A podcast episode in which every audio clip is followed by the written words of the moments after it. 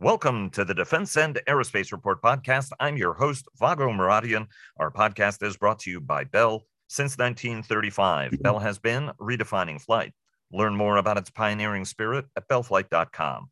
Congress may be out of session, but Alabama congressional leaders, that includes Chairman of the House Armed Services Committee, Representative Mike Rogers, are vowing retribution after the Biden administration decided to keep United States Space Command in Colorado rather than move it to Huntsville, Alabama, as was decided by then President Trump. The administration maintains keeping the command where it is will be cheaper and less disruptive at a time when space capabilities are as important, if not more important than ever. And an update on the war as Ukraine makes battlefield gains and increasingly strikes Moscow. And Russia's former president and deputy national security advisor, Dmitry Medvedev, resumes Russian nuclear saber rattling, arguing that if Ukraine's offensive is a success, Russia has no choice but to use nuclear weapons. Defense Secretary Lloyd Austin and some of his team, including Indo Pacific Assistant Secretary Dr. Eli Ratner, visited Papua New Guinea, and Ratner also spoke with Yang Tao, the director of the Chinese Foreign Affairs Ministry's Department of North American and Oceanian Affairs. Uh, meanwhile, Australia hosted a massive regional military exercise that included nations worried about China's increasingly aggressive uh, regional posture. Joining us today to discuss all of this and more are Dr. Patrick Cronin, the Asia Pacific Security Chair at the Hudson Institute think tank, former Pentagon Europe Chief Jim Townsend with the Center for a New American Security and the co host of the Brussels Sprouts podcast, a must for anybody interested in the transatlantic relationship, and former Pentagon Comptroller Dr. Dov Zakheim, who counts the Center for Strategic and International Studies among his many affiliations, uh, and one of our own, Michael Herson, the president of American Defense International, is off over the coming weeks uh, because Congress is out of session. Everybody, thanks so very much uh, for joining us. Uh, Dov, uh, you get a pole position to start us off. Uh, and I want to ask you about um, the Space Command issue.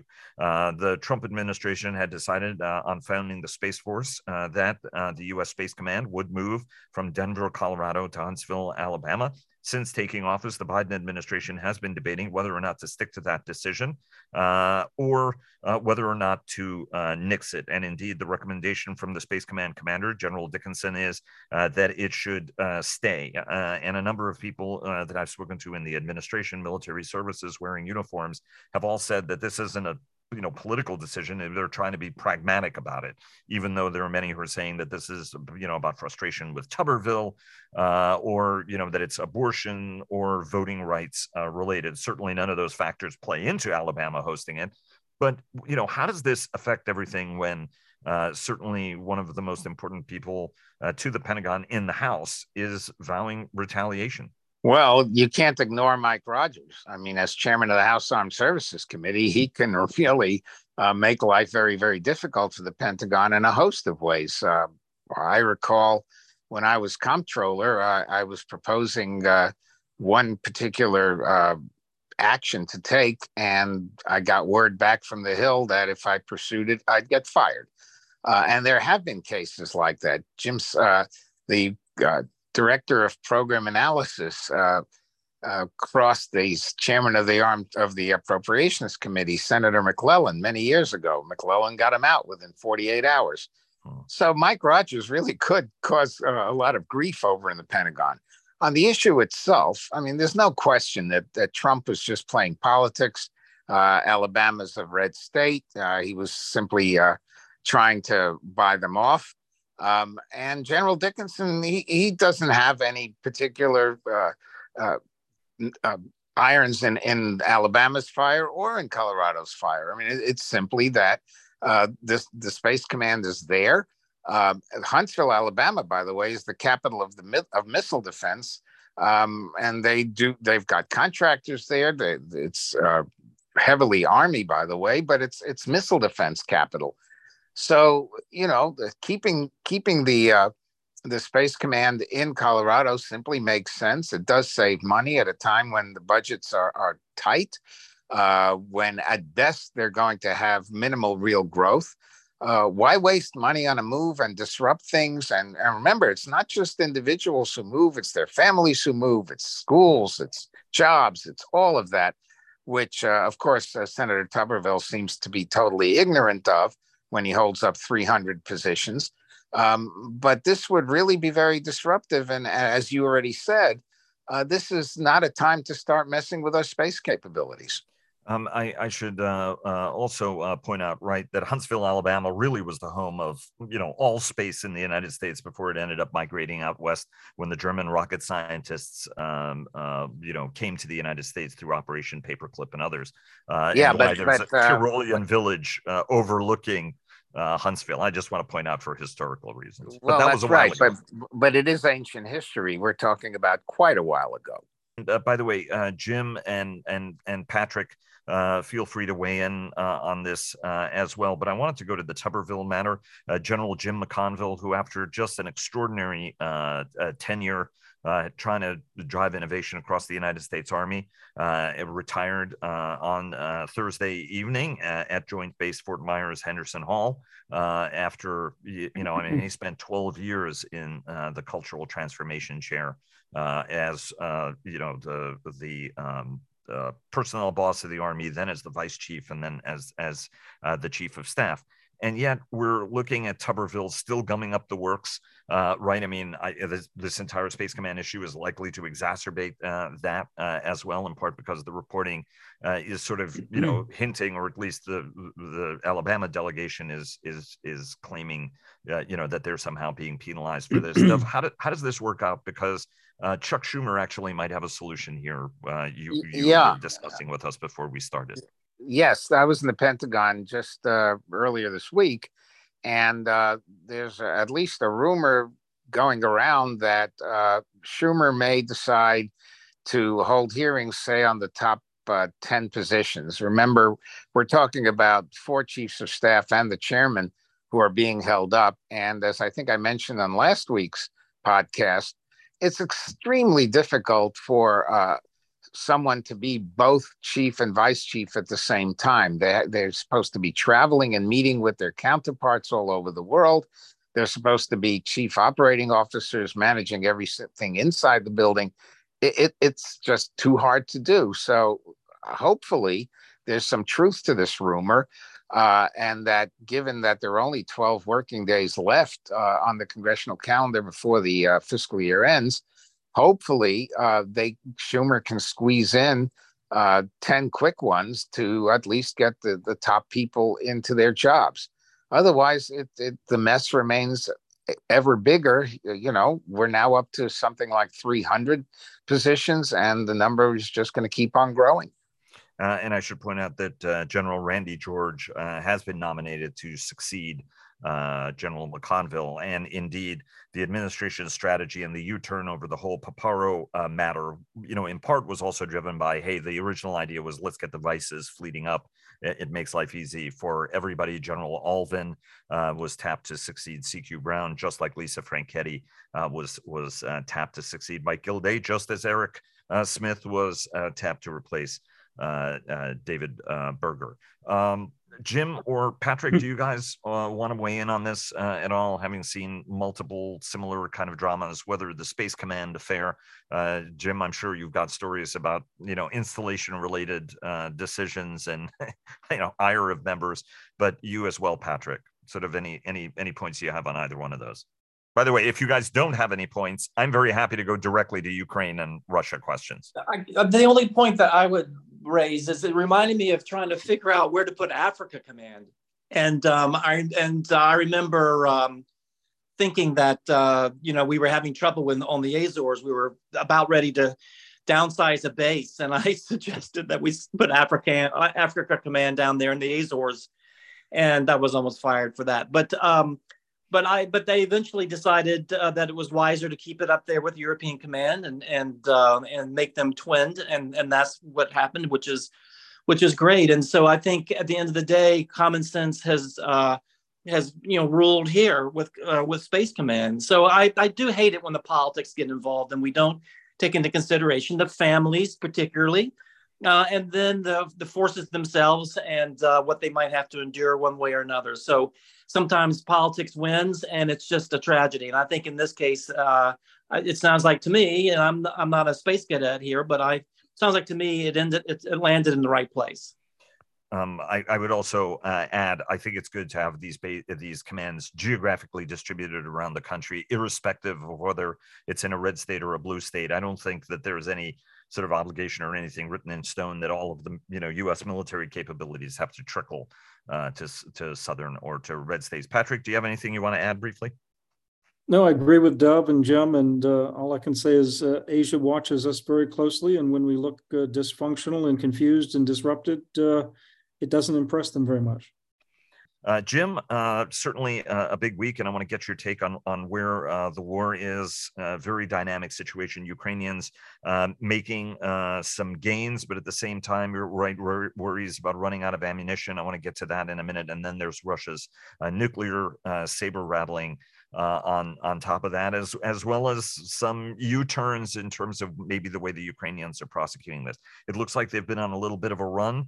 Uh, you know, mm. the analysts who watch this closely maintain that the Ukrainians have managed to get some gains. They've been very strategic in taking out Ukrainian ammunition uh, stores, uh, as well as uh, command posts and and and the like. Uh, from your standpoint, where do we stand in in the conflict right now?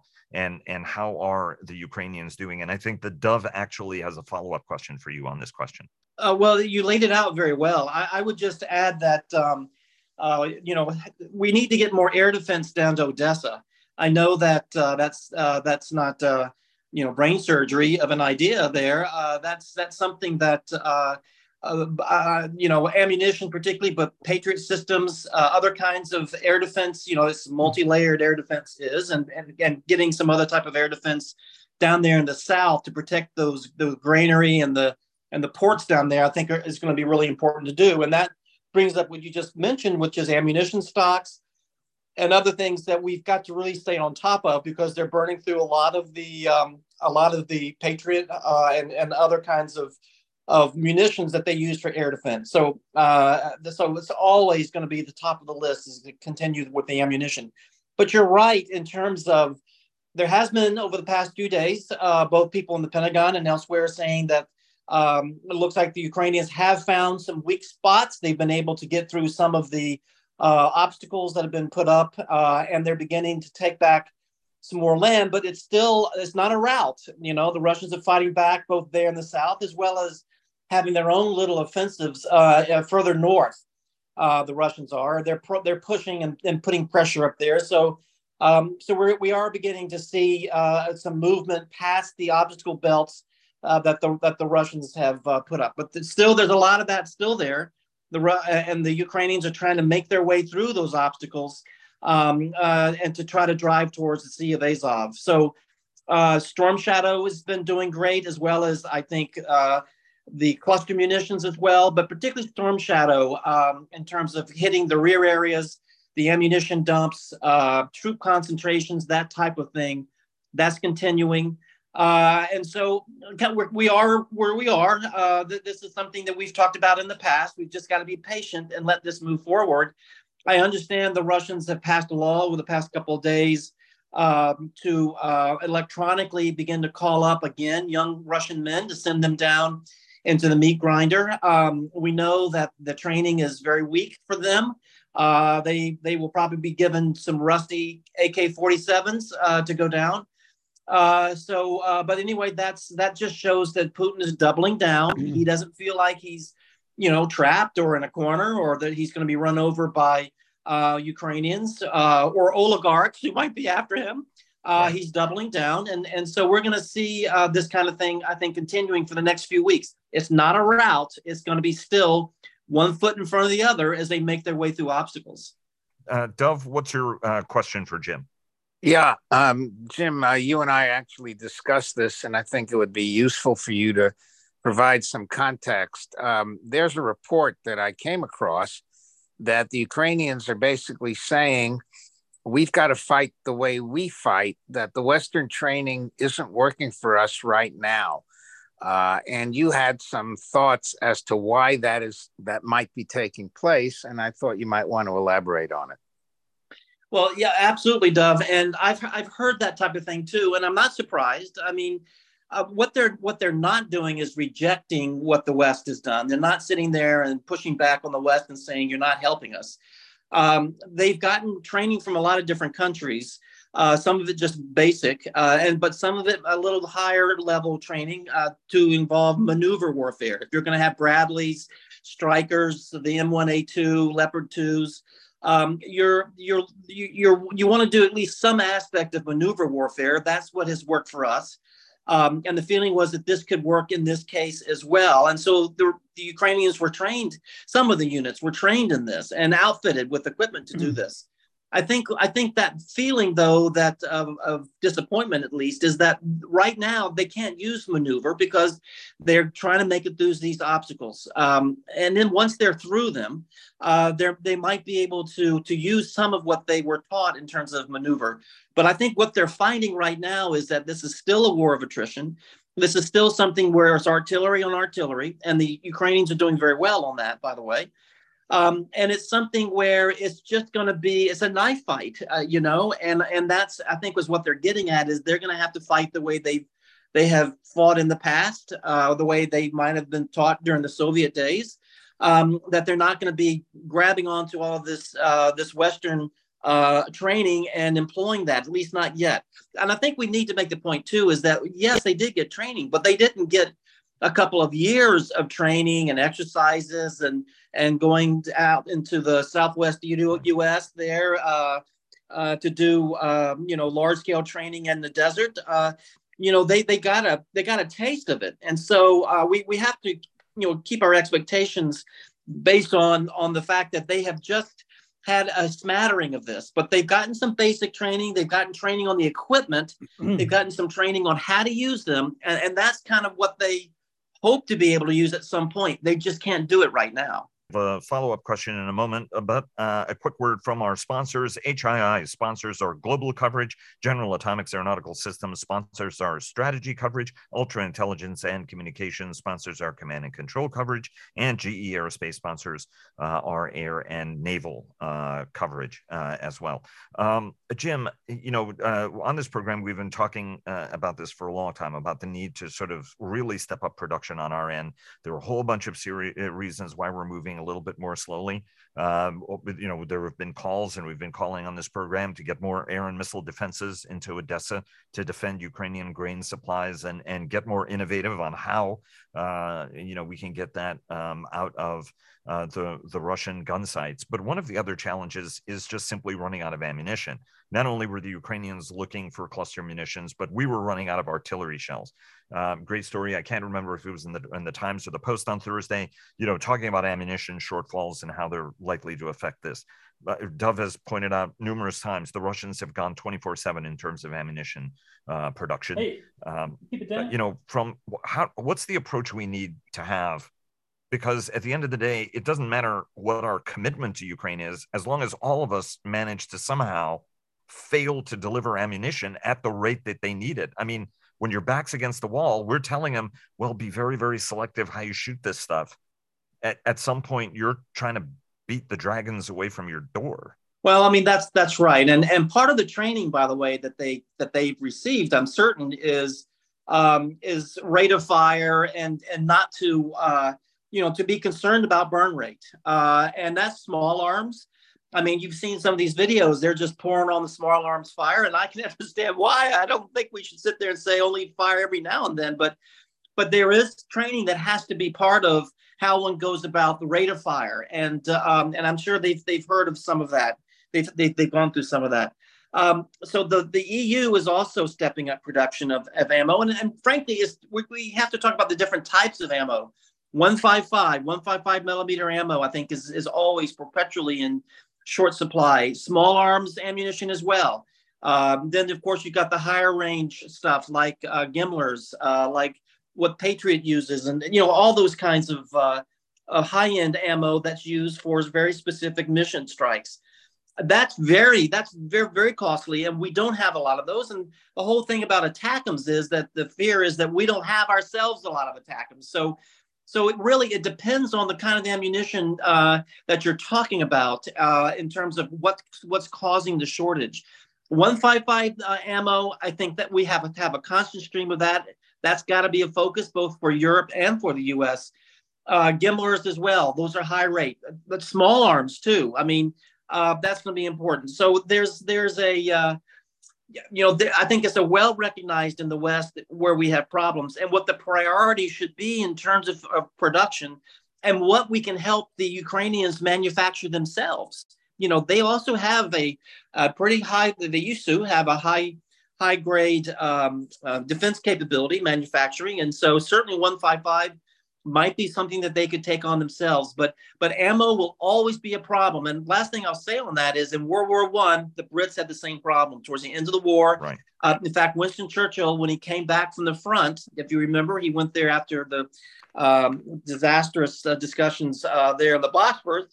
Um, he went back. Uh, he went back to London after being on the front, and he became Minister of Munitions because they had to get someone to, to increase the amount of, of ammunition going to the Western Front. And we've got something very similar here.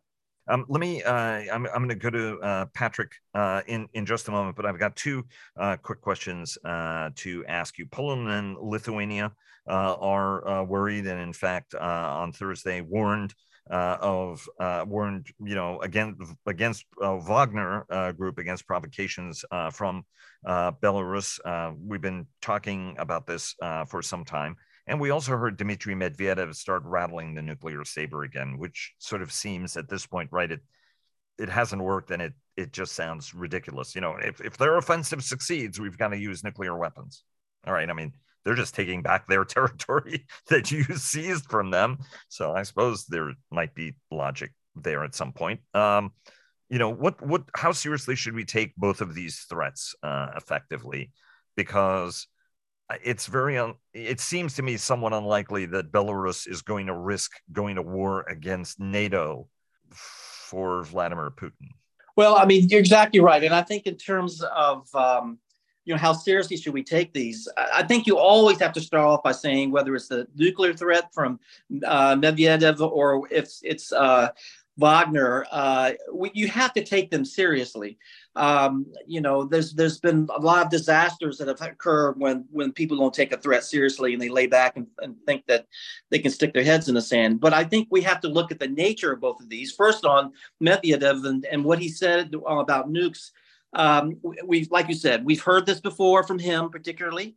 Uh, while we have to watch them and take them take this very seriously, there's a lot of countries uh, like China that do not want Russia uh, to use a nuclear weapon, and I think that goes for the West as well.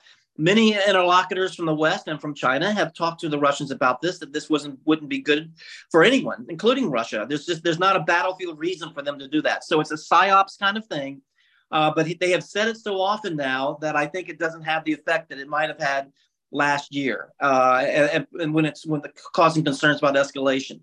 But at the end of the day, you have to take it seriously. We are taking it seriously. We have to watch it, uh, and we have to be ready for a, both to deter as well as to respond if that deterrence breaks down. On uh, uh Belarus. Oh, go ahead. Sorry. Yeah, yeah go ahead. On, on, on Belarus and Wagner, um, yeah, we ha- we do have to uh, worry and and and and and, and take actions as have been taken uh, to deter something coming out of Belarus. But but if you look at the situation there, uh, the Wagner Group is not made up of well-trained professional Western-style militaries. They're cutthroats. They're mercenaries. You know, uh, and they're, they they they respond only to um, uh, Prigozhin. So uh, you know, as far as a, a lethal group that can that can uh, do an invasion. I you know I'm not sure these mercenaries are up for that. The Belarusian military themselves are they're very reluctant to get involved in this war at all. They're also not exactly a top flight military organization. Uh, um, soldiers from Belarus are reluctant to get involved in that war. They don't want to get involved in that war.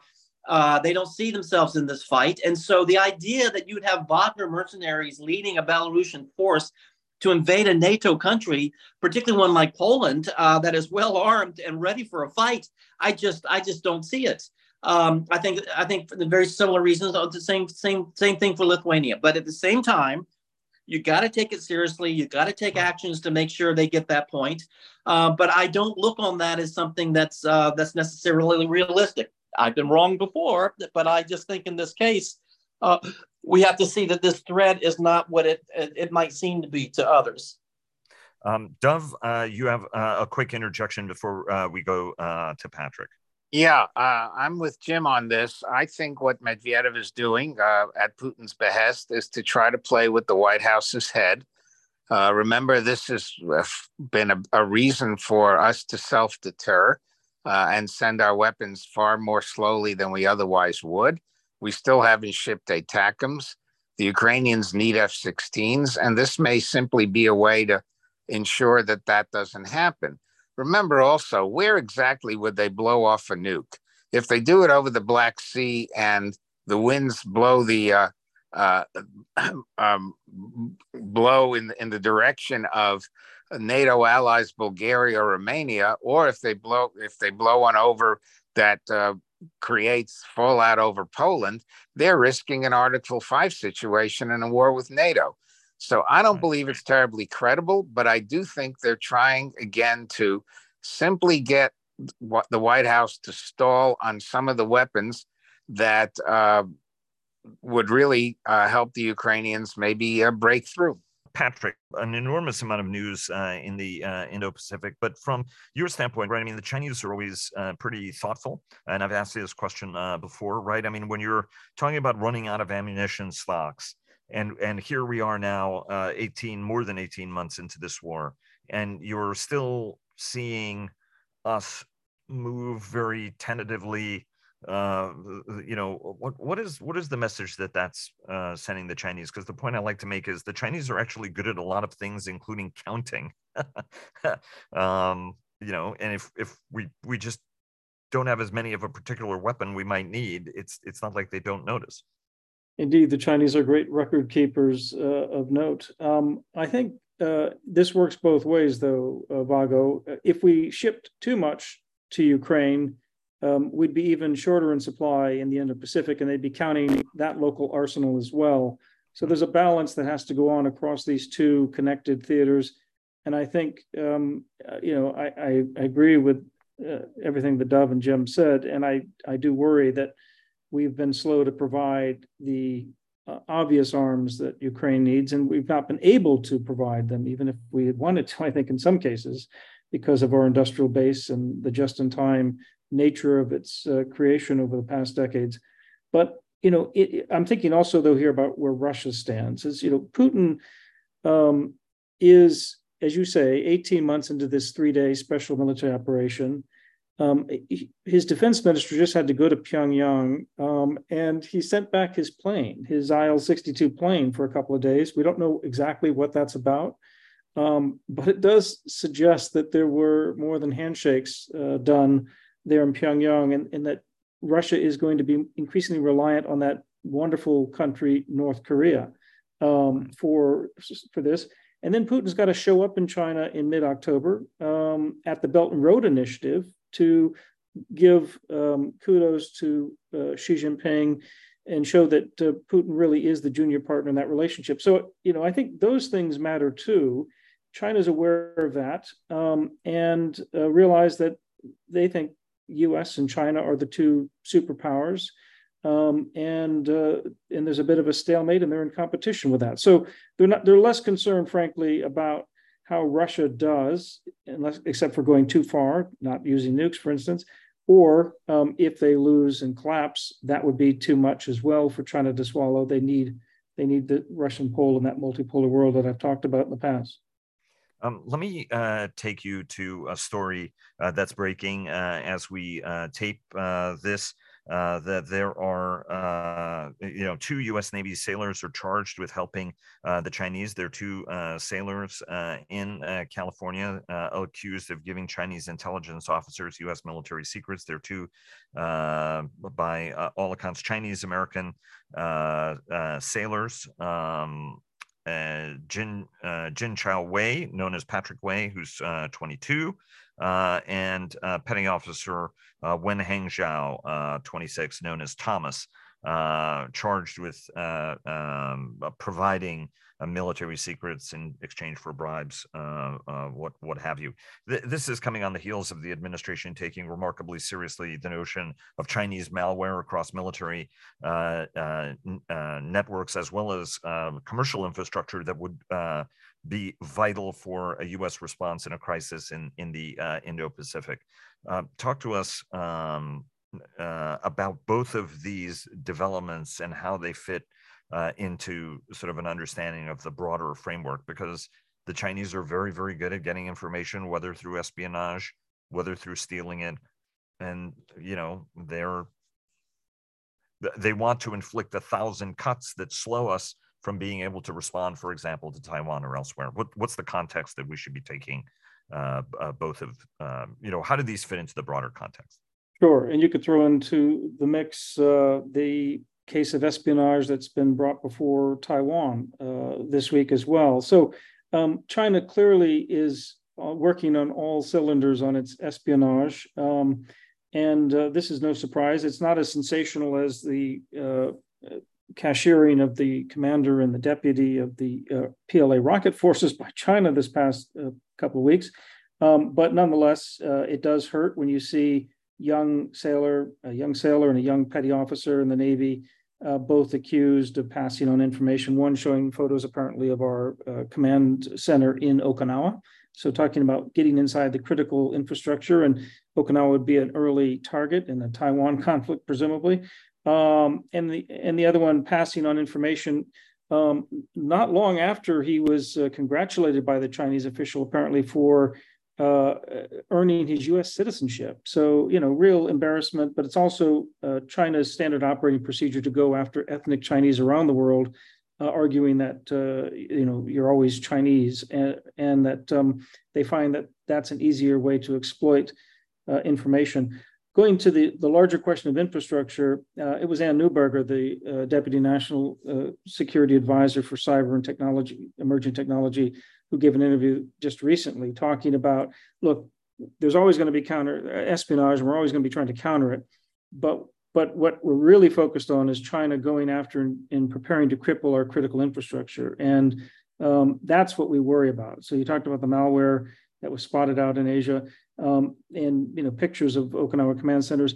This is indeed a high priority for counterintelligence and and and people working in the cyber domain um, because it's a high priority for China to go after. You uh, mentioned uh, the two um, disappeared senior uh, military leaders. This has been a great season for senior Chinese leaders disappearing from view, uh, whether uh, they were the former uh, foreign minister uh, or uh, uh, senior general officers. Talk to talk to us about that disappearance and what it signals us again in the broader context of how Xi Jinping is is running China at, at a time when there are serious concerns about whether uh, the country faces serious uh, economic problems that are going to be hampering uh, its uh, performance, uh, right? I mean, the entire Chinese compact is we just keep getting rich and you trade away your rights, follow the rules, you'll live fine, except if that's not the case. Well, the economy is the number one concern, I think, for Xi Jinping. Uh, when Joseph Wu, the foreign minister of Taiwan, uh, gave an interview this week. He talked about how a Taiwan conflict would be catastrophic, but it would especially be crippling on uh, global supply chains, really hinting to the Chinese that your economy cannot afford to go to war over Taiwan. Um, you know, it may be though it's not a question of affordability for Xi. He could pull the trigger if he wanted to, just out of uh, national pride. But um, still, um, the PLA uh, cashiering of their leadership uh, the PLA Rocket Force leadership this past week has been work in the works for a few weeks, uh, maybe a couple months, uh, and possibly over um, uh, the commander's for, uh, former commander of the Rocket Force's son in America selling information to to uh, the U.S. according to Chinese sources. Whether that's true or not, who knows? But this doesn't play well for Xi Jinping. It looks either like he can't handle the corruption that continues to permeate uh, the PLA and the rocket force would be obviously on a critical uh, part of any invasion of Taiwan. Um, and um, it's just extremely embarrassing. He's not able to get a hold of this behemoth. The PLA doesn't necessarily trust the military anyhow, and he's, he's yet calling on them every week to be ready for combat. Uh, clearly, they don't seem to be ready for combat, and um, that's that's a problem. And we're going to see, as I've talked about in the past, fireworks coming up very soon over Taiwan. We're one year since the anniversary of the former Speaker Pelosi visit uh, to, to, to, to uh, Taiwan that triggered uh, a very strong response and exercises. We're going to see more of this kind of blockade and missile simulation exercising, I would argue, uh, here this month as the Vice President uh, Lai Ching-te um, who's also the candidate for the Democratic Progressive Party for the January presidential competition contest, uh, will be transiting through New York City on the 12th, going to Paraguay for official business, and then transiting through San Francisco on the 16th. So around mid-August, when I'm over in the South China Sea, um, we're going to see, uh, I think, beginning of some new very strong exercise activity from China to send a message and a signal to Taiwan, to Japan, to the United States, um, and, and try to put a, you know underscore just how seriously they take these issues. But as with sort of the uh, uh, you know Russian nuclear threats, um, this is more saber rattling than action. We're going to go uh, to uh, Australia's military exercises uh, as well in a in a moment to what uh, Defense Secretary Austin and Eli Ratner uh, accomplished while they were out there. Uh, but just a quick reminder to our audience to check out our weekly podcasts, Cavas Ships, hosted by our very own Chris Cavas and Chris Servello, and sponsored by HII, who clear the fog on naval and maritime matters. The downlink with Laura Winter, who takes a thoughtful look at all things space, and our Air Power podcast, sponsored by GE Aerospace, that I co-host uh, with uh, JJ Gertler. Uh, Patrick, um, not a lot of people uh, in the United States or apparently in Australia uh, and other places were paying as much attention to Papua New Guinea and Oceania uh, Oceania. Uh, and all of a sudden, that's been the focus of enormous uh, amount of diplomacy. The president of the United States was going to uh, go there, but unfortunately had to cut his visit short. Uh, but we saw the Secretary of State visit, uh, and we just saw the Defense Secretary visit as well with an important entourage.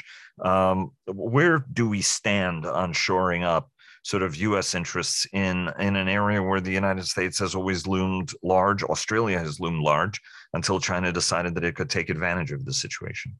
Well, Papua New Guinea sits astride the approaches to Australia, so it's a critical area. And uh, the United States PNG uh, relationship right now has, uh, has, has never been this good, I think, in terms of a true partnership, because uh, Secretary Austin really has pledged to hold a government support for Papua New Guinea even though uh, the defense part of it is what we're most interested in uh, on this broadcast, perhaps.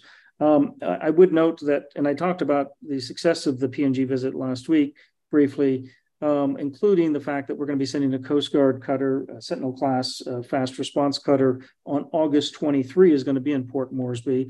And it's going to be also conducting drills uh, in the Coral Sea, but also interestingly around the Solomon Islands where, of course, there's a competition with China uh, essentially over the security ties to the Solomon Islands.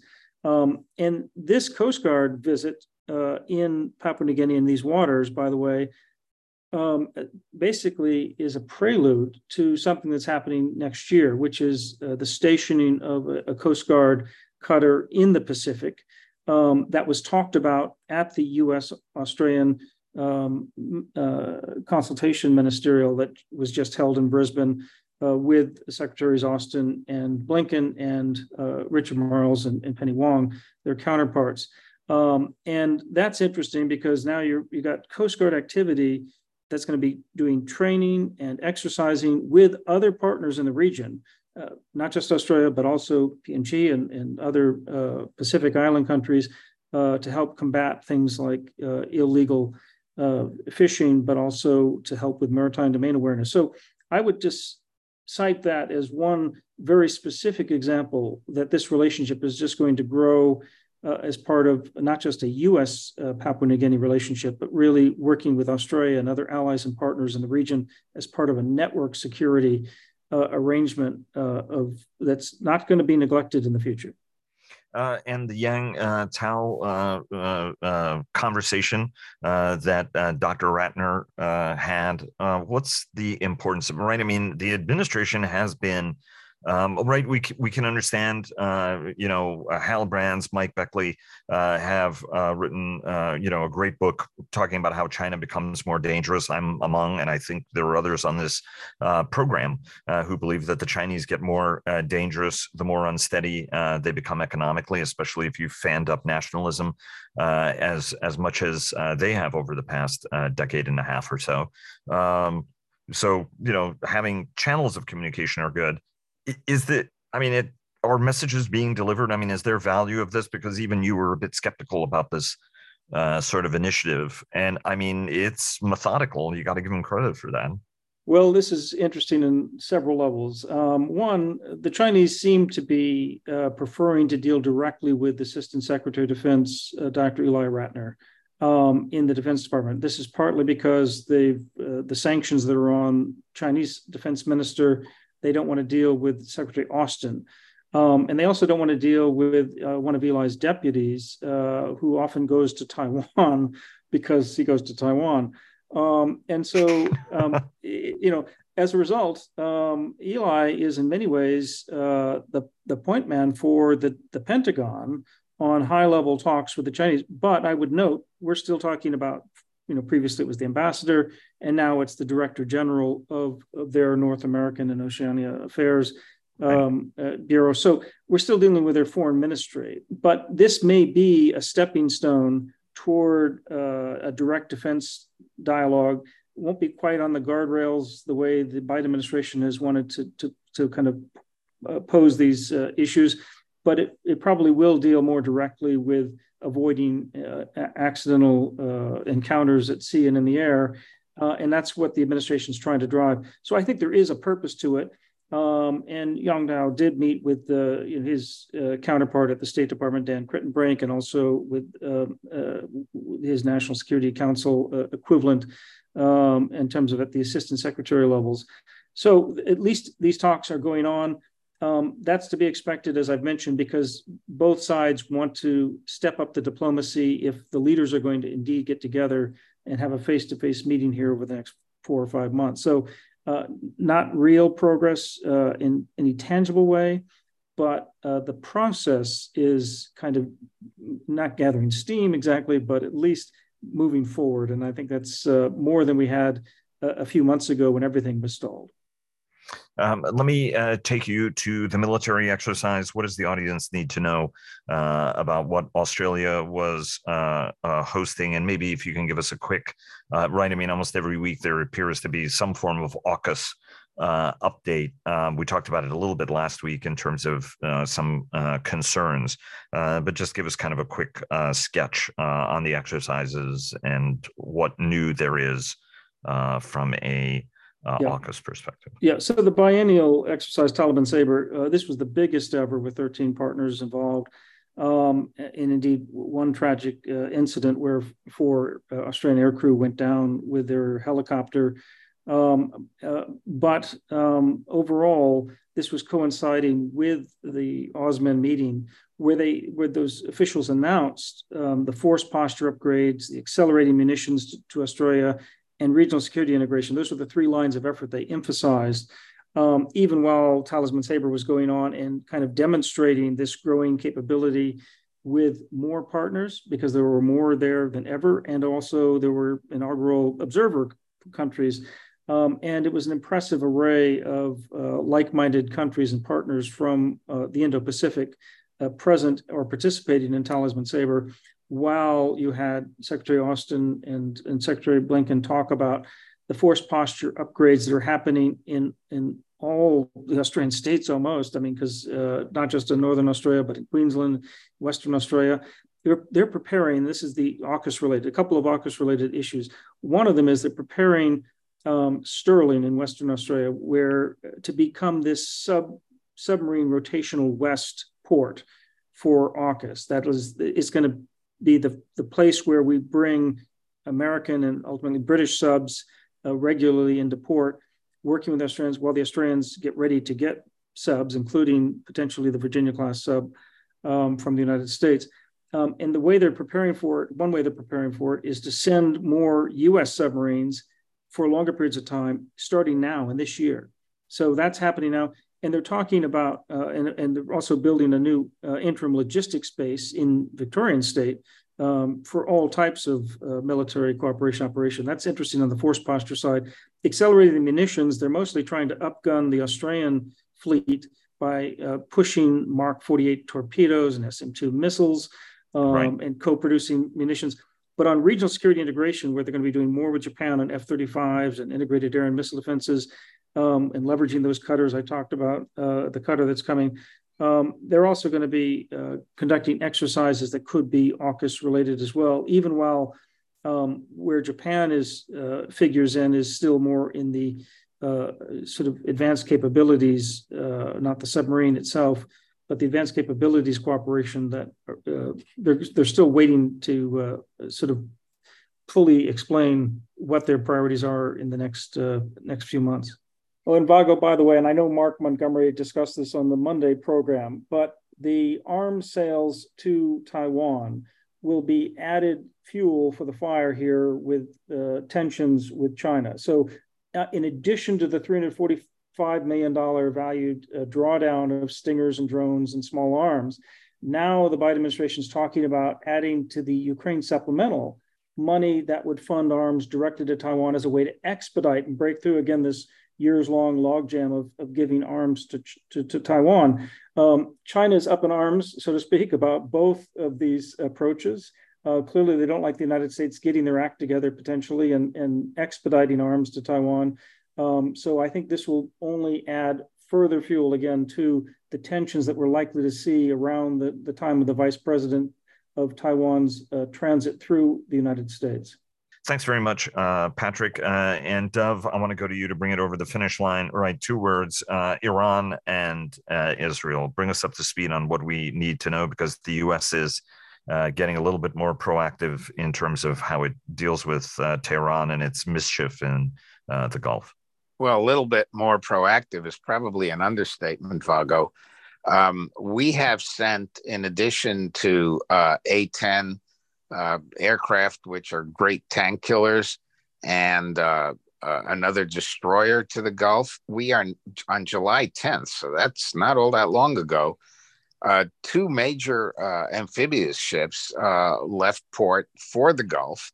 One of them, the Bataan, is an amphibious assault ship. And just to remind our listeners, those ships are 40,000 tons.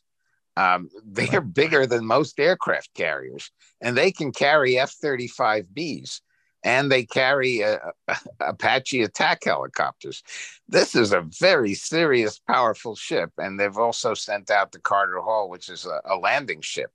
Now, the mm-hmm. real news, uh, which we've almost officially uh, announced, but not ex- not entirely yet, is that we are going to be placing Marines on commercial ships in the Gulf, uh, assuming that the that the uh, flags that under which the ships uh, operate, the countries that uh, uh, operate those ships are prepared for us to do so, and we're going to put Marines on them, and uh, that is essentially telling the Iranians, you folks have been seizing ships since 2019. Well uh, make my day. Uh, and I just want to remind everybody that during the tanker war back in the 80s, when we reflagged ships, uh, we never put Marines on them. Uh, and we and we actually fought a one-day naval engagement with the Iranians, and the Iranians have long memories. This is a huge deal, and we'll have to see how it plays out. Uh, everybody unofficially is saying this is going to happen, uh, but they haven't officially announced it yet. As far as Israel's concerned, uh, right now uh, they're in recess. The court's in recess. The demonstrations, of course, continue. Um, and uh, Mr. Netanyahu will be visiting China roughly around the same time that the BRI conference takes place, uh, middle of October. Uh, and he has yet to be invited uh, uh, to the White House or to have a date set specifically. he President Biden simply said he's going to meet with him. So here you have the Israelis, I think, uh, playing with fire. They've already alienated most Democrats and most American Jews. Uh, now it looks like they really want to alienate uh, Republicans as well, who are deeply concerned about China's influence in the region. Um, do you think that that's going to happen, given how close Republicans? Uh, right. I mean, there is. Uh, it's an unwritten compact now between Netanyahu uh, and the party. Um, does well, it? Uh, you know, uh, obviously that's exactly what he's calculating. He's figuring he can get away with it. Um, maybe he can, but you know, there are some people in in in both the House and the Senate who are deeply concerned about China's role in the region. And uh, his trip is simply not very helpful. Now, you know, we've had issues with the Israelis over the years. I, I've written about this uh, and I have a piece coming out tomorrow about it. Um, you know, everything from them uh, shipping, wanting to ship uh, high tech weaponry to China uh, dual use uh, capabilities to China. We got finally got them to tighten up on their technology transfer. Um, we don't object to their having a relationship with China. Uh, what we object to is is the depth of that relationship and that it not come at the expense of the United States. Uh, excellent, uh, excellent point. And actually, you were uh, in the administration, in the Bush administration, when there were revelations of serious um, American technology having well, gotten it, to it, China? It goes back much further. Uh, I was the guy, as many people know, who, who led the charge to kill the Israeli Lavi aircraft, and then a few years later, the uh, an identical aircraft shows up in the Chinese Air Force. Maybe you shouldn't have killed it. Uh, maybe you should have allowed it. To, maybe we should have been the one buying it. Uh, a little bit like the the Kfir uh, at the end of the day. Anyway, another story entirely. Everybody, thanks very much. Really appreciate it. Hope everybody has a great weekend. Uh, thanks so much, as always, uh, for uh, joining us. Thanks to the audience for joining us. We really appreciate it. And a very special thanks to Bell for their generous sponsorship that makes this program uh, possible every day. Uh, join us again on Sunday for the business roundtable. In the meantime, hope everybody has a great weekend. Thanks very much and have a great day.